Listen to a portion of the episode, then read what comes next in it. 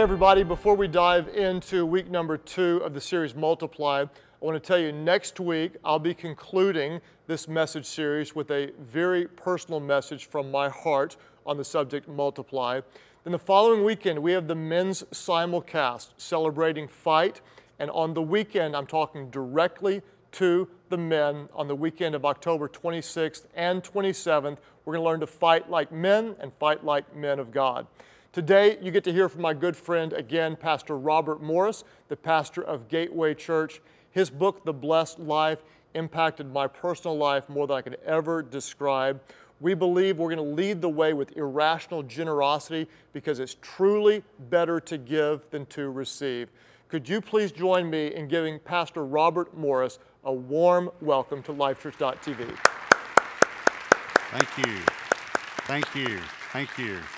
I'm honored to be here. I'm honored to be with you. I want to greet all the campuses and the network churches.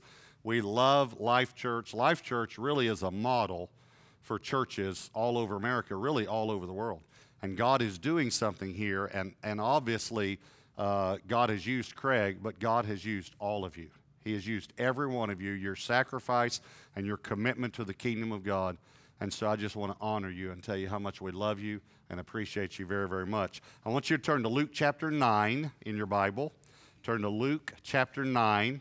And we're going to read the story of the, what, what is called uh, where Jesus feeds the multitude or the feeding of the 5,000.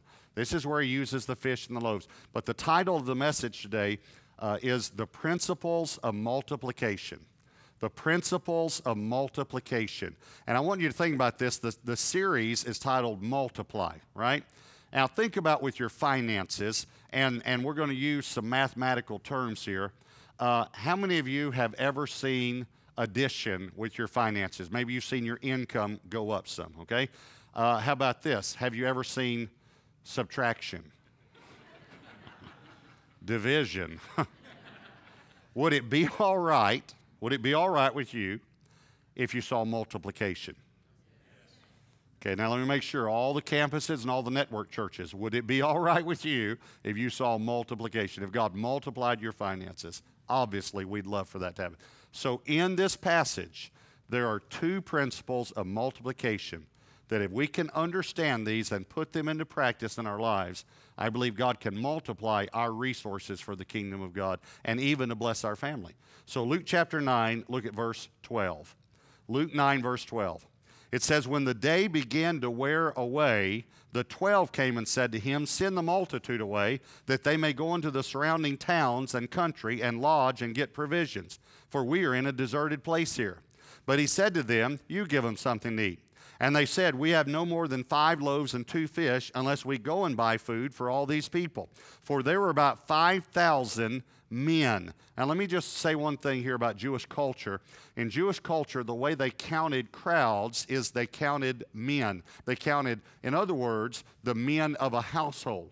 So when you include the, the ladies and the children, uh, there were probably between 15 and 25,000 people there. Most theologians believe this is the largest crowd Jesus ever spoke to. This, this crowd would be much larger than the Sermon on the Mount, although that's a, a more famous sermon and a wonderful sermon. Don't want to ditch the Sermon on the Mount. It's a great sermon, Jesus. Uh, but um, I'm just simply saying 5,000 men, it's counting families. So there are about 5,000 families probably in the neighborhood, again, women and children, 20,000 people, all right? So, and he said to his disciples, Make them sit down in groups of 50. And they did so and made them all sit down. Then he took the five loaves and the two fish, and looking up to heaven, he blessed and broke them and gave them to the disciples to set before the multitude. So they all ate and were filled, and 12, notice this number, baskets of the leftover fragments were taken up by them. Now, personally, Uh, you know, you always wonder why God does this. He knew exactly how many people there. There were 12 baskets of leftovers taken up. My personal opinion is that Jesus wanted each disciple to have a doggy bag. That's just my personal opinion. but, okay. Here's what I love to do with the Bible I like to put myself in the story. I like to pretend I was there that day and think about how logistically this played out. You know, rather than just read it and then go to bed, what, what would have, if, if I were there, what happened that day, all right? So I want you to do that. I want you to pretend today, all the campuses, all the network churches, I want you to pretend, visualize in your mind, you are one of the disciples, all right? And you are on the pulpit uh, Messiah search committee. And you've got this really good candidate as, as a Messiah. As a matter of fact, uh, he's uh, walking on water. Uh, he's healing the sick, raising the dead. I mean, looks like he could be the Messiah, you know. And so you send out uh, uh, an email blast and a bunch of tweets, and you try to get this high attendance day. And so uh, all these people just come from all over, and you got, you know, 20,000 people there. Largest crowd you've ever had. And so you have some worship, you know, and uh, introduce, you know, the guest Messiah, you know, and uh, he gets up to speak. And let's just say it's a Sunday morning service, and uh, you know he gets up around 11:30, 12 o'clock. He's still going, going a little over. You know the countdown clock's already gone down, and he's still going. One o'clock, he's still going. Two o'clock, he's still going. You've already missed the first game. Three o'clock, he's still going. Four o'clock, five o'clock. See, I'm not exaggerating. Look at verse 12. It says, when the day began to wear away. You know what that means in the Greek? In the Greek, that means when the day began to wear away. That's what that means.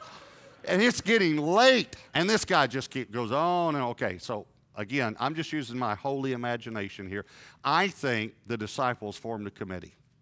That's what we do when we're upset about something. So you get a little group around us. So I think the disciples said, Man, what are we going to do? I mean, you know, uh, uh, uh, this guy's good, but nobody's that good. I mean, this guy is just going on and on and on. And next week, no one's going to be here, you know? And I'll tell you what, and I forgot to set my TiVo too. You I'm not I don't know what I'm, you know. And so, uh, what, and, and, what, and then one guy probably said, probably Peter. I relate to Peter a lot. I don't know if you, you relate to Peter. Peter was always saying the wrong thing at the wrong time. Do you, you remember that? Jesus comes walking on the water and says to the disciples, um, Don't be afraid, it's me. It's me. And Peter says, Lord, if it's you, you know, Jesus is thinking, I just said it's. Okay, all right, so anyway, so I think Peter probably said something like, I'm about to starve to death. I'm telling you, I'm, I'm about to starve to death. And then one of, the, one of them said, That's it. That's it. What's it? That's what we'll tell Jesus. Let's tell him that the people are hungry. Because he, he seems to really care about the people. He doesn't care much about us, but he cares about the people. So now let's pretend you get elected the spokesperson, all right? So I want you to see it in your mind. Jesus is up there. He's got his little podium and all, and he's speaking. And so you, you say, um, Lord, excuse me. Excuse me, just a. Excuse me. Uh, Lord, uh, we, have uh, it has been so good today. I'll tell you, it's just been so good. Um, and and this this, uh, this series of messages that you're bringing all in one day, um, it's just really been good. Uh, but um, we feel like that the people might be getting hungry, and we could go all night. I tell you, it's just been that good, Lord. But and so we're thinking we're outside of town, the restaurants are about to close, Lord, and we're thinking that you should go ahead and dismiss the service and, and, and, the, and because the people are hungry. So Jesus says, you're, you're concerned about the people. Yes, Lord, it's, it's all about the people. It's all about the people, Lord. Because you think they're hungry. Yes, we think they're hungry. And then, have you ever noticed this? Look, verse 13. But he said to them, Well, then you give them something to eat. Excuse me? Yeah, you, you and your little group over there, you're concerned about the people, so you give them something to eat. Okay? Now you got to report back to the committee. That's the hard part. So you go back over here, you know, kind of like this, and they say, Well, did you tell him the people were hungry? Yes. Yes, I told him. I said the people are hungry. I told him that right there. Well, is he going to dismiss the service? Well, what'd he say? He said for us to give him something to eat. What? He said for us to give him something to eat. What? There's 20,000 people here. Then there's some little kid that snuck back into town and he's walking by with a long John Silver's bag. You know, so grab that, give it to the kid, you know. And open it up. There's two pieces of fish and five rolls. Kid got extra rolls. And of course, you, you know what Peter did. Peter said, oh, Stop it, Peter. This is all we have. This is all we have. That's it. What's it? Let's tell him this is all we have. And then he'll dismiss the service. So again, you're the spokesperson. Uh, Lord, I just, Lord, excuse me, excuse me, excuse me, excuse me. Lord, you know, um, a moment ago we talked, and um, you said uh, I told you about the people being hungry, and uh, you said that we should we should you know give them something to eat, and we've been working on that, and uh, but all we have is is two fish and, and five well, four and a half. Peter ate some, and I, I, I couldn't, you know. Okay. Uh, so, uh, but, but that's all we have. This is all we have. We have two piece fish, five. So we're thinking our original idea is probably the best. We should go ahead and, and dismiss the dismiss the service. Okay, you have um, uh, five pieces. Well, four and a half. I, I know how Peter is. Uh, of, of, of, bread and, and two fish, right? Yes, Lord, that's all we have. Yeah, that'd be fine. Have them sit down in groups of 50. Excuse me? Yeah, have them sit down in groups of 50. Now, think about this part. Have you ever thought about having 20,000 people sit down in groups of 50? Now, I, I don't know about you, but ha- have you ever worked with people? I mean, people don't just do what you ask them to do right? Without asking questions. And, and so he said, could you, could you please just sit down in, in groups of, of 50, please? And you got some guy down saying, you going to give us something to eat? Save me one of them rules, Pete. So uh, if you could just sit down, please, in groups of 50. Okay, now, here's what I think happened next. I think the disciples figured it out. Personally, I think they did. But I, got, I still think they got it wrong. As a matter of fact, I think what the disciples thought he was going to do is what we think that he did – which is actually not what he did. Did you get all that? Okay. I think the disciples said, You know what's going to happen? I'll bet you that when he prays over it, it's going to multiply. I'll bet that's what. Do you remember the story in the Old Testament? Well, they probably didn't say Old Testament.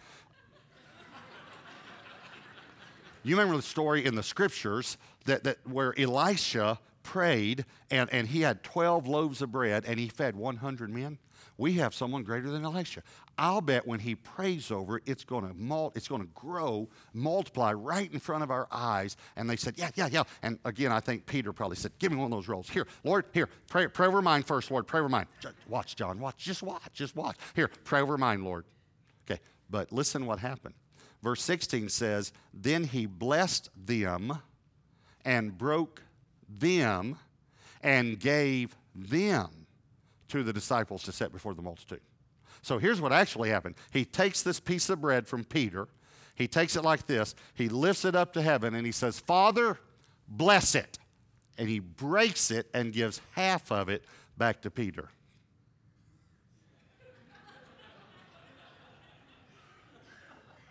Uh, are you through praying? Yes, Peter, it's blessed. Now go give it away. Did you want to pray some more? No, Peter. And, and by the way, listen to this. It's blessed. Now give it away. Here's my personal opinion. I think Peter went up to the first person and said something like this Take just a little piece.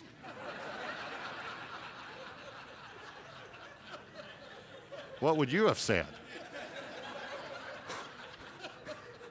So he goes down the road, take a little piece, take a little piece. I said a little piece, you pig. What's wrong with you?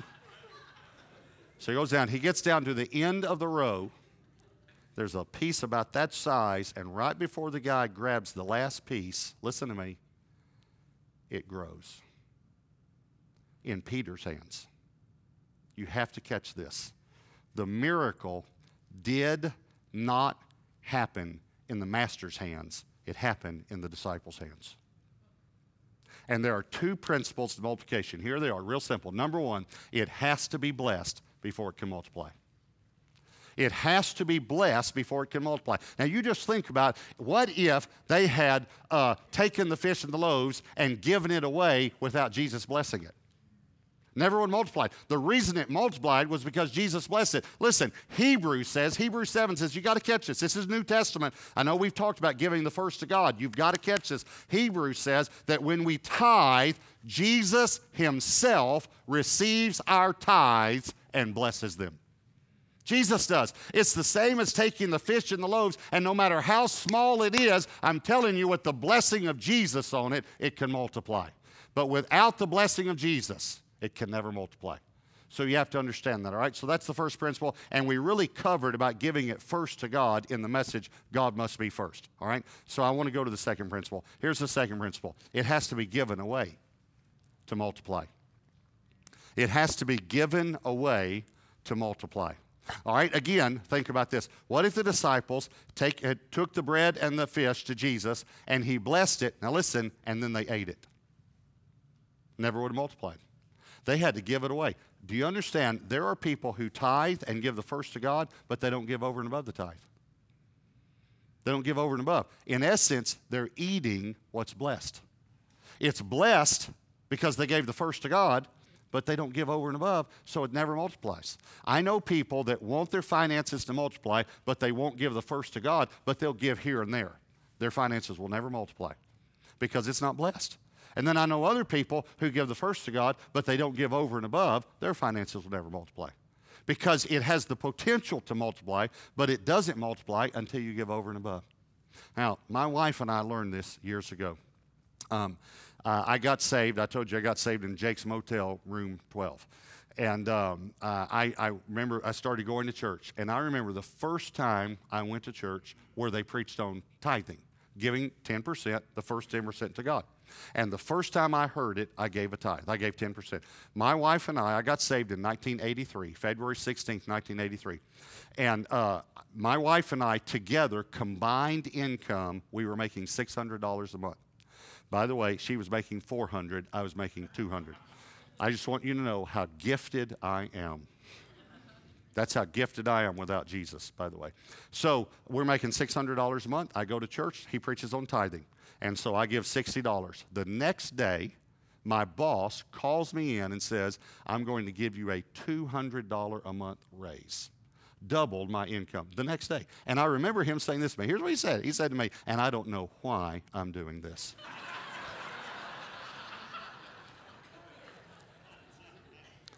So God began to bless. We saw all of a sudden God blessing our finances because we began to tithe. And then God began to speak to me, I want you to get your finances in order. Well, this was a few years now into my Christian walk, and I had started speaking at youth meetings. I was doing youth revivals and things like that, and uh, sharing my testimony and things. And so the Lord said, I want you to get your finances in order. And so I said, Okay, Lord, what do you want me to do? He said, Number one, get out of debt. You know you can't give what doesn't belong to you. And so he said, I want you to get out of debt. And I remember the biggest debt we had, and we had other debt, but the biggest debt was we had this big, nice car. And we shouldn't have bought it, and, you know, we just did it. And it was a big payment. Actually, it was more than our rent. That's how big it was. It was just foolish. And the Lord said, Sell that car and buy a car for cash. And I said, Lord, we won't have hardly anything left over because we owe so much on it. And uh, he said, Just whatever you have left over, you, I'll, I'll provide a car. We had $750 left over. So we bought a, a car for $750, a 1973 Ford station wagon with 130,000 miles on it. But we loved that car. We really did because we knew we were in the middle of God's will, finally, in our finances. And by the way, that's the best feeling in the world. It's the best feeling in the world. And so we loved that car. We prayed over it, we anointed it with oil about a quart a week. And we drove that car. Second thing the Lord told me to do, He said, don't manipulate. And I said, Well, what do you mean don't manipulate? He said, I want you to learn that I'm your source. And so at that time, now, this is several years into my Christian walk, uh, I would travel and speak in churches, and that was our income. Churches would give love offerings, some gave like offerings. Some gave uh, don't like offerings, don't come back, you know. But anyway, and, and so it was customary when someone say, Will you come and speak? to say, Yes, pay my expenses and take up a love offering. And to me, that was actually very good because others would say, And you have to give at least so much. I have to have a minimum of. And I, I never said that. But I said, Well, Lord, I don't, I don't think I do manipulate. He said, From now on, you say, I have no financial um, uh, requirements. I said, Okay. So a pastor would call and he said, I want you to come preach. And uh, he said, after a while, we'd get the date and he'd say, What are your financial requirements? I said, I know I have no financial requirements. And they, pastors couldn't understand. Nobody had ever said that to them. They said, What do you mean you have no financial requirements? I said, I have no, I have no financial requirements. they said, Well, we need to give you a love offering, don't we? And I'd say, No. They said, Well, we need to pay your expenses, don't we? I said, No. And they'd say, Well, how will you live? And, uh, and then this one guy, he said to me, he, I remember he said this, he said, Are you independently wealthy? and I said, No, but my dad is. And not my earthly dad. And so this one guy, he just couldn't get it. He said, Well, how are you going to live? How are you going to live? If we, he said, if you come to our church and we don't give you an offering, how are you going to live? And I, I remember I said to him, and I, it came out wrong. It really did. I meant it right. I really did. I said, if I come to your church and preach and you don't give me an offering, I said, God will take care of me and he'll take care of you. And he said, oh, well, we'll give you an offering. I said, no, no, no, that's not what I meant. I, I meant that, that, that God will provide for me and he'll provide for you. And so anyway, we, we just began doing that. And then the third thing he said to me was begin to give. And I said, Lord, I do give. I give 10%. He said, No, that's not giving, that's returning. Because the tithe belongs to me. That's not, re- that's not giving, that's returning. And I said, well, What do you mean give? He said, I want you to give over and above. When I speak to you, I want you to give over and above. And so Debbie and I started giving, and we started giving over and above. And God would speak to us, and we would give. And God would speak something else, and we would give. And God began to just change our lives. And then the Lord took us to another level of giving, and that was to give extravagantly uh, I went to this church to preach. There were about 60 people. It was a Sunday night, and it was the only meeting I had for the whole month. Only meeting for the whole month, okay? And there's only 60 people there. And uh, so I went to preach. I said, I have no financial requirements. The pastor said, I want us to give a love offering. I, I, he said, no financial, but I want us to give, you know. And uh, so anyway, the pastor comes to me afterwards. He said, look at this. He said, look at this. He said, It's amazing. We've never given this big of an offering for. He was excited. He had a giving heart. And he said, Look at this. And he showed it to me, and it was enough for the whole month. For the whole month. And I remember thinking, God, you're so good. Lord, you're so good. And then while he's talking, we're standing at the front of the church, and the pastor's talking to me, but he's standing right here. I look over his shoulder, and there's this missionary in the back that had spoken right before I spoke. And, and this voice said to me, Give him the love offering. And I remember exactly what I thought. I rebuke you, Satan. Get behind me. That's not, that's not God. That's not God. That's not God. That's not God. You know how to know if it's not God if it doesn't make sense. A lot of things he says don't make sense. So I, I said, God, I, I remember saying to him, Lord, you're not thinking clearly. he said, give him the offering. Give him the offering. Give him, give him the offering. Give him the offering. So after I finished talking to the pastor, I went back and I endorsed the check. I folded it in half.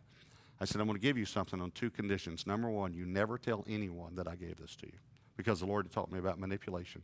Number two, he said, uh, I said to him, don't open it until you leave because it's a very large amount, especially to, to a missionary. And uh, so, anyway, we go out to eat after the service, and there were uh, six couples, including my wife and me. And so there's six of us, uh, and the guy sat on one end of the table that night, the girl sat on the other just to talk, you know. And we were at a pizza place, I remember that. And all of a sudden, these four guys started talking, and the guy right across from me just kind of leans across the table like that. So, you know, I just kind of lean. I didn't know what was about to happen, but, you know, I lean in like this. And he said to me, How much was the love offering? Just like that. And so I told him, I just told him the amount. And then he said to me, Where's the check? Like that. And I, I know you're supposed to tell the truth. I understand. In integrity, I didn't want anyone to know what I'd done because God had so dealt with me. And so I, I, I said to him, Debbie has it. Debbie's my wife. And so I said, Debbie, Debbie has it. And he said, Go get it. I want to see it. So I said, Okay. So I got up and I walked down to where my wife was. She was at the other end of the table, and I leaned down to her and I said, How's your pizza? Good? Okay, praise the Lord. So, what else do you say?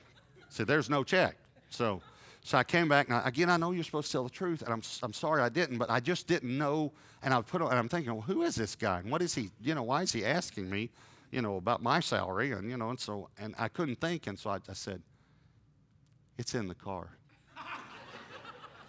and he said, it's not in the car. So I said, where is it?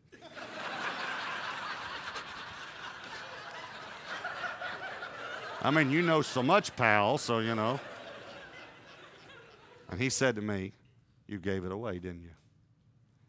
And I said, Yes, I did. I gave it away. I said, How did you know that? And he said, Because God told me.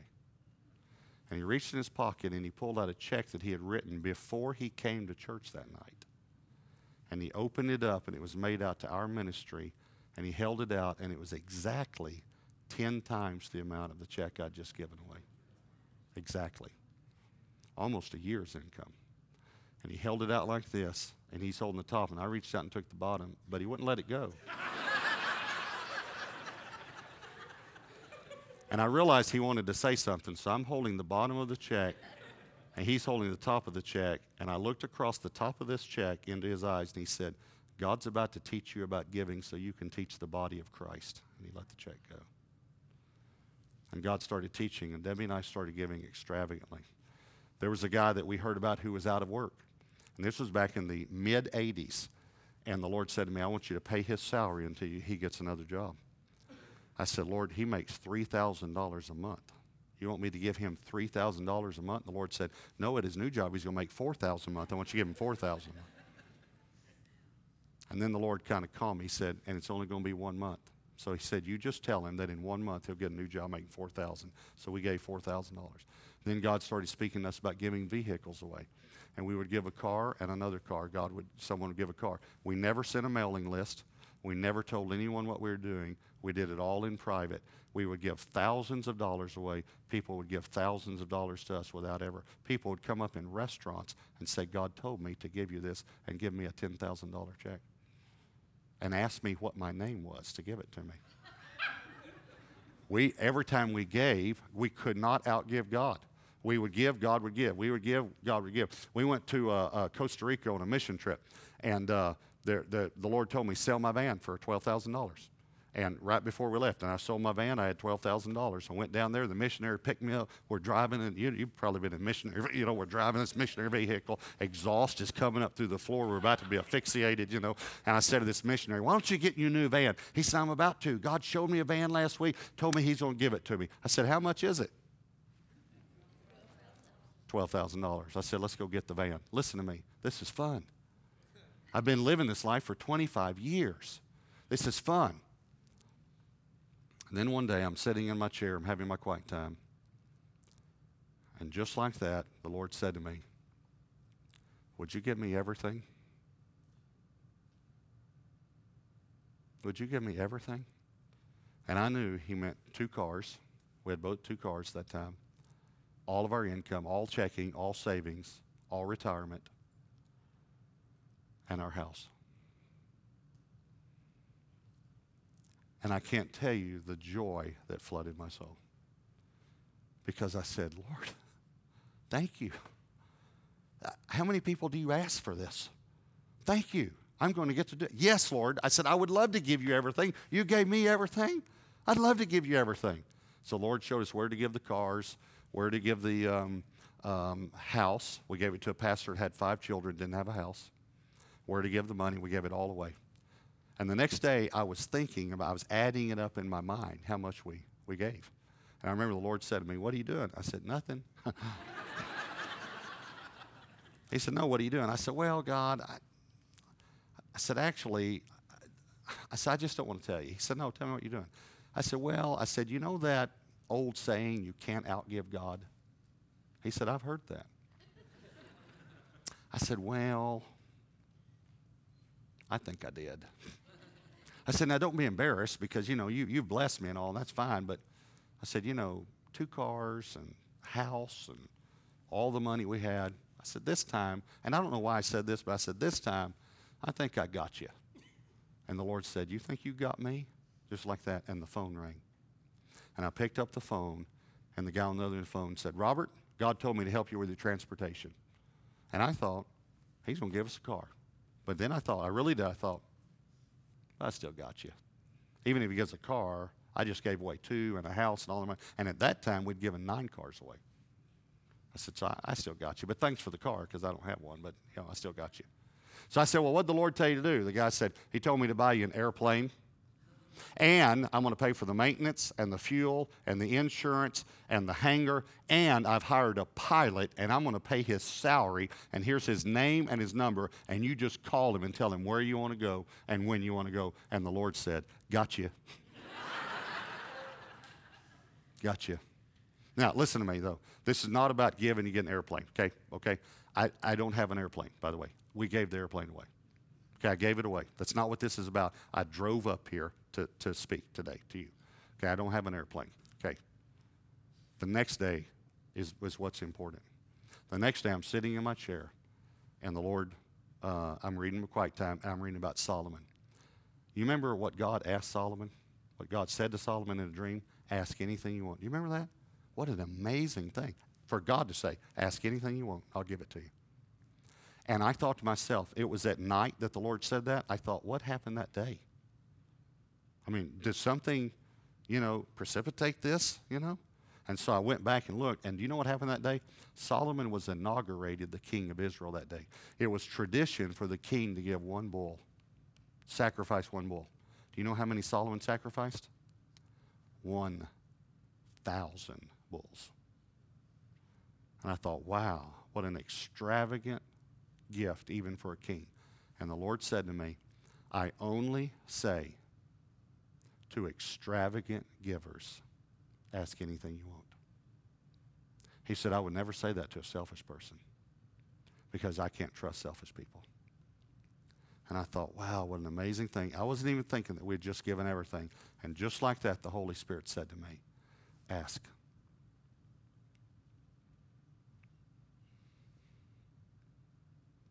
Ask anything you want. And I knew immediately what I wanted because I came from a pretty rough background. I said, God, I want for Debbie and I to be passionately in love all the days of our lives. That's what I want. I don't want to lose my marriage. And the Lord said, You got it. And this past May, we celebrated our 30th wedding anniversary. That's better than an airplane. That's better than an airplane. I want you to bow your heads and close your eyes. And I want you to just, again, ask God, God, what are you saying to me through this message? Lord, what are you saying to me? For some of you, God is speaking to you about tithing, about giving the first to God so that the rest could be blessed, because your finances will never multiply if Jesus doesn't bless them. And for some of you, God is speaking to you about giving over and above the tithe dealing with selfishness and greed, putting a generous heart in you, making you a generous person, and giving, even giving extravagantly. I would like to challenge some of you before the end of the year to give an extravagant gift to the church, not to some organization, but to Life Church. An extravagant gift. I'd like to challenge you to set your to say, I am going to tithe. I'm going to begin tithing right now. I'm going to trust God in this area. But ask the Holy Spirit. I promise you, I believe many of you, many of you need to give an extravagant gift to the church before the end of the year. I want to pray for you. Lord, I pray that you will bless my brothers and my sisters. God, I pray that you will bless us so we can be a blessing. In Jesus' name, amen. As you continue in an attitude of prayer, let's just be sensitive to what God wants to say to us. In fact, as Pastor Robert said, God may speak to some of you to give a significant gift. More than anything else, what we want to do is we want to become generous in every way because giving is not just what we do, but generous is who we are. We reflect the heart of God who gave the most generous gift ever when he gave his own son, Jesus. So let me just pray for you, and then we'll seek God more together. God, I pray that you would minister to our hearts, God, that you would give us the faith, not just to be tithers, but yes, we'll trust you with our first and our best and believe, God, that you will bless the rest. But God, I pray that even as you multiply what we give, that we wouldn't see all the blessings to be just for us, that we wouldn't just increase our standard of living, God, that we would increase our standard of giving, honoring you, being faithful with all the different ways that you bless us. As you keep praying today at all of our different churches, I know that some of you, you're being drawn to God right now, and you wonder, why is that? Well, that's because the Holy Spirit does a work that He draws us to God. In fact, God gave first. The Bible says that God so loved the world that He gave us His one and only Son, Jesus, who was without sin, and anyone who calls on Him would be saved. There are those of you right now that you may feel like I'm unworthy, I'm not good enough, I, am I'm feeling drawn to God, but I'm not good enough. And the reality is, you're not good enough, and neither am I, because our sin separates us from God. But because of what God did for us through Jesus, our sins can be forgiven. At all of our churches, there are those of you that it's time for you to turn from your sins and turn toward God and say, I just surrender. I give you my whole life. In fact, many of you, that's why you're here today. At all of our churches, those of you who would say, Yes, God gave to me, and now my only reasonable response is to give him my life. Jesus, I call on you. Be my Savior. Be my Lord. That's your prayer. Would you lift your hands right now? Just lift them up and say, Yes, I give my life completely to you. Church Online, you click right below me. And together, let's all pray this prayer aloud. Just pray, Heavenly Father, forgive me of my sins. Make me brand new. I believe Jesus died for me and he rose again so I could live for you. Fill me with your spirit so I could serve you for the rest of my life. Thank you for new life. Today I give you mine. In Jesus' name I pray. And everybody said, Amen.